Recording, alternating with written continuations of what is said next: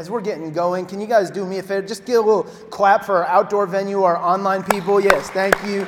You guys, we love you. We see you, and we're glad you're here. One more time for our outer space venue. Come on, guys. No, I'm just kidding. We don't have one of those. But one day, maybe, the way things are going, Elon Musk is going to be up there, and there's going to be a church one day, probably. I don't know. That has nothing to do with what we're talking about today. We're talking about Philippians Masterclass, and I'll tell you the backstory really quick. We said we want to build our church on just a few things, and so kids and students and discipleship are a couple of those things, but we said we want to be a church with a high view of God's Word. We want to lift up Scripture and let the words in this book be our guide, and so we said, hey, instead of doing a series about God's Word and the power of God's Word, hey, what if instead we just get into the Word? And so we're going chapter by chapter, verse by verse through this book called Philippians. And we said, as we go, we'll learn how to study the Bible. And so first lesson last week is context is king. If you want to understand a passage of the Bible, or in this case, a whole book of the Bible, understanding that book's context brings the book to life. It helps you understand what's actually going on and what's being communicated. And in Philippians, our context is simply this. This is a letter from a guy named Paul, who was a Jesus follower and missionary and church planter to a church that he planted in Philippi. If you're wanting to know the story of this church, you could go to the book of Acts, chapter 16. It'll show you the whole backstory. This church is cool because it's made up of some jailers, some former convicts, some merchants, and some of the baddest women in the New Testament. They are just this lovely group of Jesus followers. So we're reading real mail that was sent to him. We believe this mail was inspired by the Holy Spirit. God breathed this through Paul to these people. We also said that Paul has now been imprisoned for his faith in Rome. A little more context, we looked at key themes last week, so if you feel like, holy cow, what did I miss? Don't worry, you just missed last week. We went over these things, themes that we're going to be seeing over and over and over. Jesus over everything. Deep faith, deep joy, and there's purpose through pain. And so we're going to watch those themes unfold week after week after week as we're in Scripture. Now that we're all caught up and up to date, here's what I'm going to do. I'm going to read the opening paragraphs of this letter, and then we're going to dive in and see what it means for us. So Philippians 1, verses 1 through 11. Paul and Timothy, servants of Christ Jesus, to all God's holy people in Christ Jesus at Philippi, together with the overseers and deacons. Grace and peace to you from God our Father, the Lord Jesus Christ. I thank God every time I remember you in all of my prayers for you. I always pray with joy because I know of your partnership in the gospel from the first day until now. Being confident of this, if you're an underliner and you're following along in Scripture, you got your YouVersion, tap this one because it is good. That he who began a good work in you will carry it on into completion until the day of Christ Jesus. It is right for me to feel this way about you since I have you in my heart, and whether I'm in chains for defending and confirming the gospel, he's referencing that he's in jail right now, all of you share with God's grace with me. I can testify how I long for all of you with the affection of Christ Jesus. Okay, last paragraph, we're almost there. And this is my prayer, that your love may abound more and more in knowledge and depth of insight, so that you may be able to discern what is best and may be pure and blameless for the day of Christ, filled with the fruit of righteousness that comes through Jesus Christ to the glory and praise of God. Now, as we study this section, we need to lean into the idea that this letter is coming from prison, okay? This is a dark dungeon, and at the same time, if you remember we were talking last week, at the same time, Paul finds himself imprisoned and yet mentions joy and rejoicing more frequently than any other book that he ever wrote. Joy and rejoice show up 16 times in 4 chapters. That's easy enough for a dum-dum like me to do the division and know that's 4 times per chapter. There is joy in this prison situation that he finds himself in. So apparently this faith that Paul has acquired is a faith that can thrive in the dungeon. We're going to pull from this letter today, and we're going to talk about building a faith that can thrive in the dungeon. Now, as we get going, don't miss this. Don't overlook how much you need faith. We throw the word around all the time, but it is imperative to walking as a Jesus follower in the year 2022. You need faith if you want to find it in a world changing like ours, where the way we do commerce and the way we do church and the way we do workouts and the way we do school and the way we do education and the way we do the marketplace and the way we do jobs changes on a month by month basis. You need faith if you want something strong and secure you can build your life on. In a world that offers 1,000 false promises, you need faith if you want to build your life and taste something that's truly real. I want my children to have faith before I send them in a world that is designed to rob them of their innocence and their confidence. If you want to leave a legacy of strength and love to your children and your children's children, you need faith if you're going to do that. Can we agree? We need faith. Give me a thumbs up and I'll move on. Thumbs up. We need faith. But we need a faith that can thrive in the dungeon. Now hear me, we are not probably going to be put in actual dungeons for our faith in this lifetime. But there's plenty of dungeon to go around. When you turn on a TV or you do any looking around the world and you realize all the statistics about faith in our country and the way that it's backsliding and it's shrinking and churches are turning it in and people are quitting, you need faith to make it through that dungeon. When you look at the world behind the walls of depression, you need faith to make it through that kind of dungeon. When you watch your children deal with an affliction that you can't fix on your own, oh, there's some dungeon in that. When you've done everything right to make a relationship work, but the relationship doesn't work out how you wanted, there's some dungeon in that. Believe it or not, in our culture, apathy is probably the dungeon that is taking the most Jesus followers captive. And although apathy comes clothed in affluence and a nice vehicle and a secure neighborhood, apathy is probably one of the most dangerous dungeons because it'll rock you to sleep and you won't even realize you're trapped. We want to look at these words and we want to build a resilient faith. We want to build a faith that's not going to be here and gone with the changing of the next news cycle. We want to build in a faith that is going to carry us through the next election season no matter what happens. We want to build a faith that is going to endure. You don't know what's coming next, but you could build a faith today that will see you through. I don't know what cells are growing in my body. I don't know what's going to come next. I don't know what my children are going to face. I don't know what they're going to add to the curriculum in public school. But what I can do is build a faith that is strong and resilient today. So no matter what comes in the future, me and my children and my family and my household and my church have what we need. We want a faith that can flourish in the dungeon. And so I want to give you 3 building blocks today that are right here in our text. 3 building blocks of a faith that will thrive in the dungeon. Let's go back to our text. The first one is found in verse 9. It says this, "My prayer is this, that your love may abound more and more in knowledge and depth of insight, so you may be able to discern what is best and may be pure and blameless for the day of Christ." Building block number 1 is love.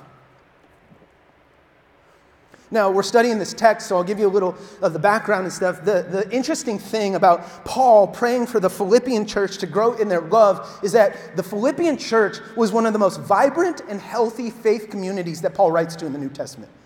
Okay, so if you study the Bible before, you heard the Galatians, Ephesians, Philippians, Corinthians, Romans. Those were all churches. And most of them were pretty messed up. And you got the Corinthian church. Paul has to write them letters and say, hey, by the way, guys, incest is wrong and you shouldn't be getting drunk during communion. There were some messed up churches, but the Philippian church, they were blameless, they were pure, they were generous, they were full of love. And yet Paul goes, I want even more love in your hearts than I've already seen. I want your love to abound. And see, this is a common Christian concept. Yeah, love God and love people. But I don't want us to get so familiar with this, like that we forget the importance. You know, love, okay. Like, it sounds like if you're in Sunday school or you're in kids' church, and the answer, if you don't know the answer in community group, it's either love or Jesus or love Jesus. But I don't want to get so familiar here that we forget that this is an anchor. This is the cornerstone of an authentic faith. One of Jesus' closest followers, John, would later write in 1 John 4:10, this is love. And don't miss this. Not that we loved God, but that he loved us and sent his son as an atoning sacrifice for our sins. Time out. So we put love on the screen. I am not saying the foundation of your faith is to leave this place and to let people go before you when you pull up to the stop sign at the same time and treat everybody really, really nice. What I'm talking about here is first being in intimate contact with the fact that you were first loved by God when you had nothing to offer him whatsoever. The beginning of faith and the foundation of a faith that will last through the dungeon is intimate contact with the fact that when we had nothing to offer, nothing going for us, some of us were in the middle of rebellion, sin, and shame. God sees you, and he loved you right there. My ministry story, I some of you guys know this about me, some of you don't, but my ministry story is kind of interesting. It's not the traditional path into becoming, nobody is more surprised I'm here right now than me. Let me just put it that way. And then my mother. And so I was 18 years old, a rebellious, arrogant, empty moron. And I had an encounter with Jesus that changed everything about me. I have a vivid memory. This PE teacher that had been my wrestling coach through middle school, and he moved up to high school, and I moved up to high school, and I had found Jesus, and he had confronted me on some of my substance abuse issues when I was younger and all kinds of other stuff. He was a part of my life. He stopped me one day after Jesus and goes, Matt, we got to know. What happened? You know how the teachers, some of you are teachers, and you'd be talking about the kids and the teachers. They talk about, it's like their own reality show. And so Welfa comes to me one day and he goes, Matt, what happened?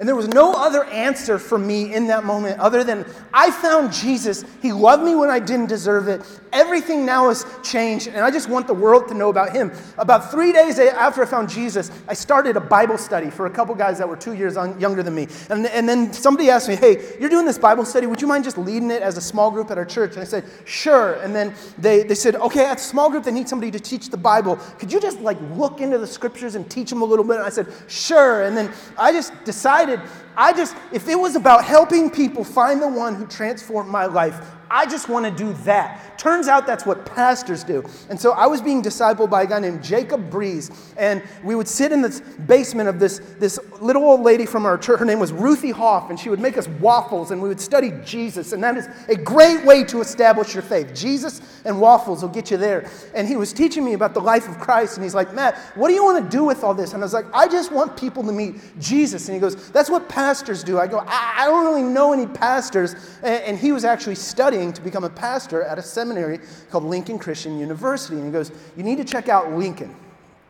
I was like, okay. I go, what do we even do at a seminary? And he goes, dude, I'll tell you, don't worry about all that. Let's just take one step at a time. But there's this gentleman at the seminary. His name is Dr. Marion Henderson. This is Doc. He goes, I got to tell you about this guy. He's the Life of Christ professor, and everything you're hearing me say about Jesus, I got from him. And if you're serious about telling people about Jesus, you need to come study under Doc. Doc was 81 years old when I visited the campus of Lincoln Christian University my senior year. And he led us in Bible study. And he was older, and he had great stories, and he was reading real slow, and I was like, man, what is the deal? Then I glance over at his Bible that was just tattered and marked up and highlighted and underlined and bookmarked. And then I realized he was reading directly from the original Greek New Testament and translating it as he read it to us. And he told us stories about ministry and stories about following Jesus and stories about the life of Christ. And he made it come to life that day. This was a campus visit. And I said, Doc, I'm in. If I come to this school, can you be my New Testament professor? And he said, young man, I've got one foot in the grave and the other on a banana peel, so if you come, come quick and sign up for my class right away. And so I did. Signed on the line. And I go and I sign up for Life of Christ 1, the whole thing, first semester, got to do it. They give me my schedule. You know how you sign up for the thing and they give you all the classes back, and they're like, never the classes you want. And they didn't put me in Doc's Life of Christ class. They put me in Dr. Fred Johnson's class. And so I walked down with my little class schedule. I sat down in the registrar's office and I'm like, you guys, it's been a mistake. I'm supposed to be in Doc's class. We talked about it. He's got one foot in the grave and another on a banana peel. We don't have a lot of time on our hands. I got to be in Doc's class, and I love you guys, but I'm not leaving until you fix this. So I sat there. I sat there in Doc's until they made it right, and sure enough, they're like, okay, you can be in Doc's class. And sure enough, other people who actually knew about the school knew it better. And so Doc, it was this big lecture hall, and it was stuffed to the gills, and there's people sitting around the walls, and Doc would walk, and he would talk, and he would tell stories about the life of Jesus, and he would tell stories about ministry. And he had gotten so old and advanced in his years, he was hard of hearing, but he knew the life of Jesus and how to teach the life of Jesus so well. Kids would raise their hands and ask questions, and he couldn't hear them, but he knew the content so well. He goes, oh yeah, usually in point 7C, somebody asks about this. So you could raise your hand, and he would just start answering, even though he didn't hear you in the first place. And I'll never forget one day in Doc's class, he said, young men and women, never forget this. There is but one thing that will help you endure in the faith and ministry. And it is not a desire to help people. It's not a desire to change the world. It's not even a love for your neighbor. The only thing that will build a faith that can endure is your love of Jesus Christ and staying in intimate contact with the way he first loved you. Momentum, that means underneath ministry, serving, good intentions, quiet times, your prayer life, your Bible reading, being a great Christian spouse, being a great Christian parent. Underneath any spiritual discipline or anything else must sit intimate contact with the way God first loved you through Christ. If your faith is built on anything else, it is not a faith that will last. That's the kind of faith you need love to make it through the dungeon. Time out. Let me give you one straight from this passage. If you are 16 to 26 years old, this is for you. Let's go back to that Philippians 9. This is my prayer, that your love may abound more and more in knowledge and depth of insight, so that you may be able to discern what is best and may be pure and blameless to the day of Christ. Hold on to this, 16 to 26 years old. He says, I don't just want you full of this love.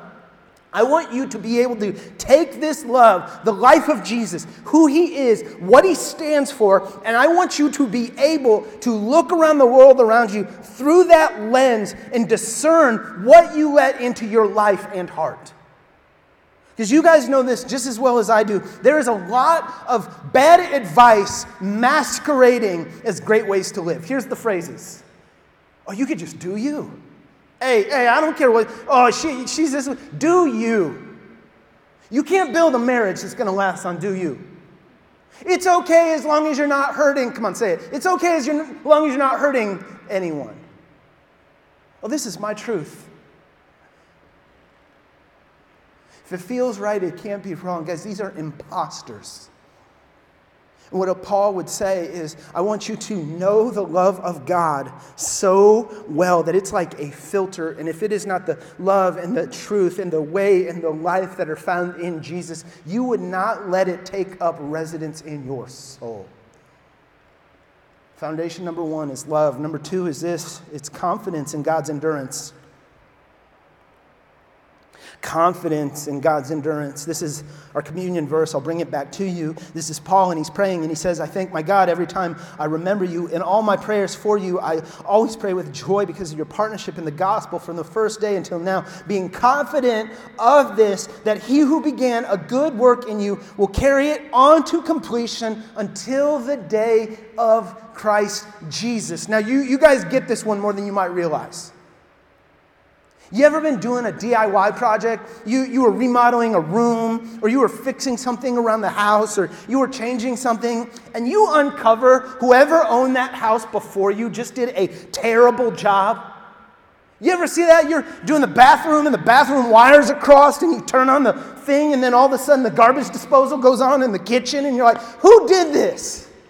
You ever, I had like a million stories about this, like from the house that we're in right now, and you just look at it, and I grew up in construction, and I've made a commitment, like no one's coming into a place after I owned it and went, what the heck is this guy doing? That is not going to happen on my watch, but you get what I'm saying, but what the verse here is saying is that's not our God.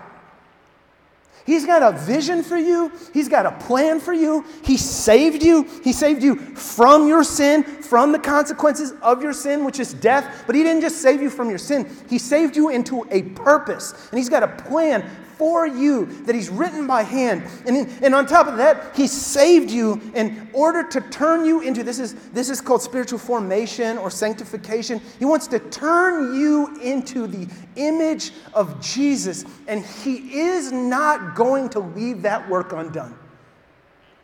The word carry it on there, it is literally, God is going to take personal responsibility. He's not going to clock out early. He's not going to leave it half done. He's not going to cut corners. He is going to carry you all the way to the finish line, which is the day of Christ's return. Jesus follower, oh my gosh, here's why you have to get this. The longer you journey with Christ, the more you're going to be tempted to take that work on yourself. The further you get removed from your baptism and the grace of God, the more tempted you are going to be to say, oh, that was so cool. All right, now, God, what do you want me to do? Okay, let's go over here, and I got to fix this thing about me. And, man, there's so much more that I'd like to accomplish. And, oh, dang, I didn't mean to yell at them this week, but, oh, gosh, I got to get on that thing. Don't worry, God, I'll come back to you when I get it. The temptation and the tool of our enemy is to convince you that it's your job to do all this stuff for God and become everything he wants you to be on your own. Do you guys know about the time in Scripture when God put David, King David, in check? This is man after God's own heart, reprimanded by God because God loved him too much to do this. Somewhere around 2 Samuel chapter 7, David has come. This is like a long journey, and he went from the field to David and Goliath. He beats Goliath. He goes on the run. He's in Saul's courts, and in the courts, he's, growing and becoming everything God wants him to be. Saul tries to kill him, but he runs and he flees, and then he comes back, and he has all these military victories, and now his throne is established. He's sitting on the throne. He's got a kingdom. He's got people who come and go when he says come and go, and then he looks at God, and he goes, God, look at all this. This is awesome. Oh my gosh, we got a throne now, and we got a kingdom, and we got battles, and we got victories. Tell you what, God, this isn't even fair. I'm so thankful for you, God. Here's what I'm going to do. I'm going to build you a temple. I mean, I've got a king, I've got a palace, I've got a throne, and you don't have anything. Let me build you a temple, God, which is a great intention, but listen to God's answer. 2 Samuel 7:8. This is what the Lord Almighty says. I took you from the pasture, from tending the flock, and appointed you ruler over my people Israel. I have been with you wherever you have gone, and I have cut off all your enemies from before you. Now I will make your name great, like the names of the greatest men on earth, and I will provide a place for my people Israel and plant them so they can have a home of their own and no longer be disturbed. Wicked people will not oppress them anymore as they did in the beginning. The Lord declares to you that the Lord himself will establish a house for you. When your days are over and you rest with your ancestors, I'm going to raise up an offspring to succeed you, your own flesh and blood, and I'll establish his kingdom. He's the one who will build the house for my name, which I will establish the throne of his kingdom forever. I will be his father, and he will be my son. See, God loved David too much to let David hijack the story. Because the second that David pulls that pen from God's hand and says, thank you so much, let me start writing, you inherit a weight you were never made to carry. And so God stops him and says, David, get the story straight. The story is not what you can do for me. The story has always been about my faithfulness and love for you. And Jesus' follower, we have to keep that story straight to this day. Otherwise, you will quit in the dungeon. If the story is what you can do for God, you will get to a dungeon, and eventually that dungeon will be the end of your faith. When you do everything right for 6 months, and then everything goes wrong, you'll quit. When you give the relationship all you got, and it still doesn't work out, if the faith is about what you can do for God to please him, you will eventually quit. When you get to sin that you cannot just pray away, you will eventually quit if the story is about what you can do for God and not God's faithfulness to you. I know this personally because I've quit before. I remember in college, I was so compromised with sexual sin, and I could not get rid of it. Accountability and prayer and groups and friends and scripture, and I was fighting for my life and losing in real time, and the whole time the shame was just growing, and I quit. I was in that seminary that I was telling you about. I was on my way to becoming a pastor. I did not just quit ministry. I quit Christianity. I was like, hey, God, I love you, and I'm appreciative, and hey, this has been really, really good, but I am tired of letting you down. I can't do this anymore. And God said, good. I said, no, I don't think you heard me. I'm done. I quit being a Christian because I can't do it. And he said, good. Maybe now it can be about my faithfulness to you and not what you think you can do for me. And everything changed. And oddly enough, the battle with the sin was won just after that. As it turns out, sin cannot stand in the face of perfect love. You need a foundation. You need that confidence in God's perseverance if you're going to thrive in the dungeon. Last one. You got to recognize that our time is short. Recognize that our time is short. We get this twice in this little section of Scripture. He mentions in verse 6 and verse 10 the day of Christ Jesus. The day of Christ. There could be a whole sermon. I'm going to save it because we got a lot of ground to cover in this book. But suffice it to say, a day is coming. And if you want a double-edged sword that will, in fact, cut the crap out of your life and at the same time encourage you through the dungeon, it is the fact that a day is coming when Christ will return, and it's coming rapidly. You go through the New Testament and it says on this day there's going to be sudden destruction. It says Jesus himself will execute judgment. The Son of Man will come like a flash of lightning. On that day there's going to be repayment, judgment, and punishment. A day is coming, and it's coming faster than you might think. One of the most frightening day of Christ passages in the New Testament is in 1 Corinthians 3.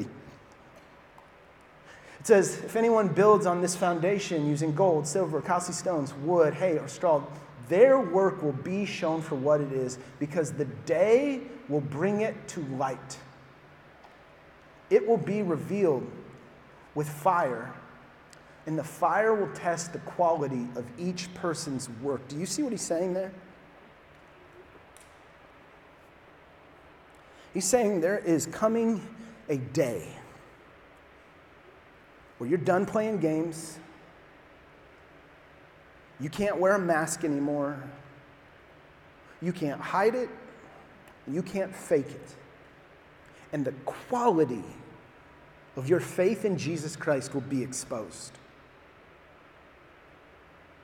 And that day is coming more quickly than you realize. You might be going, oh, I'm a young person. Heck, I'm middle-aged. I got at least 40 years in me. You know, they've been thinking Christ is going to come back for 2,000 years right now. He hasn't come back. What are you talking about? Do you know most theologians believe in a soul sleep theory? You ever been on an airplane, you fall asleep, and all of a sudden the thing's landing. The next thing you know, you're just there at your destination. Do you know most theologians believe when your life here on earth ends, the next thing you know, you are at this day? It's coming faster than you think. So Paul would ask, are you living prepared for this day? Are you preparing your children for this day? Are your priorities in alignment with this day? Are you building a faith with this day in mind? Because one day, that's all that will matter. And at the same time, this day is a great encouragement that will see us through the dungeon. Theologian Darrell Harrison wrote, if you're a Christian, here are 6 words that will impact your life for the better. For the joy set before him, that's Hebrews 12:2. If you can get those words into your heart and mind, you can endure any offense or disappointment, knowing that your true reward lies beyond this world. Do you see what he's saying? He's saying when you come to understand that this day is coming, the trouble you experience here and now in the dungeon begins to fade. Revelation 21 would say on this day, now the God's dwelling place is among his people, and he's going to be dwelling with them. They'll be his people, and God himself will be their God. He'll wipe every tear from their eyes. There'll be no more death or mourning or crying or pain, for the old order of things has passed away, and he who is seated at the throne said, I'm making everything new. On that day, there's no more cancer, no more miscarriage, no more betrayal, disappointment, fear, anxiety, lies, or depression. Romans 8 would say, the glory that you will see on that day cannot even be compared with the pain you experience now. And when you prepare for that day, when you live in view of that day, you have what you need for the dungeon. We started this thing, this is between us. My oldest daughter, Lucy, went into 4th grade, and man, she got her tail kicked.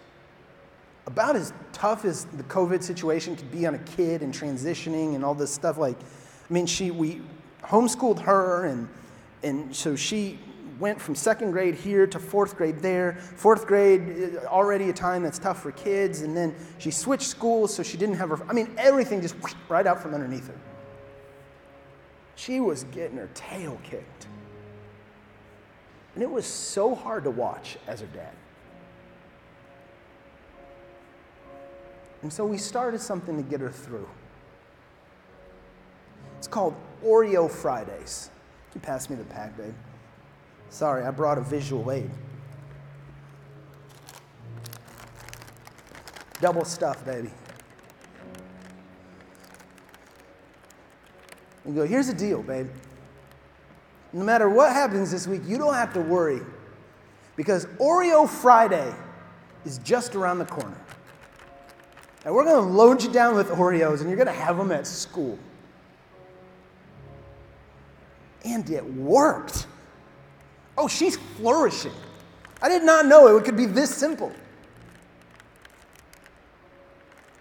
But imagine that day. It's not Oreo Friday, it's the wedding feast of the Lamb, the perfect presence of your God, more love running through every cell in your body than you could ever imagine. Your life as it was always meant to be, in the never-ending presence of your Heavenly Father. It's coming.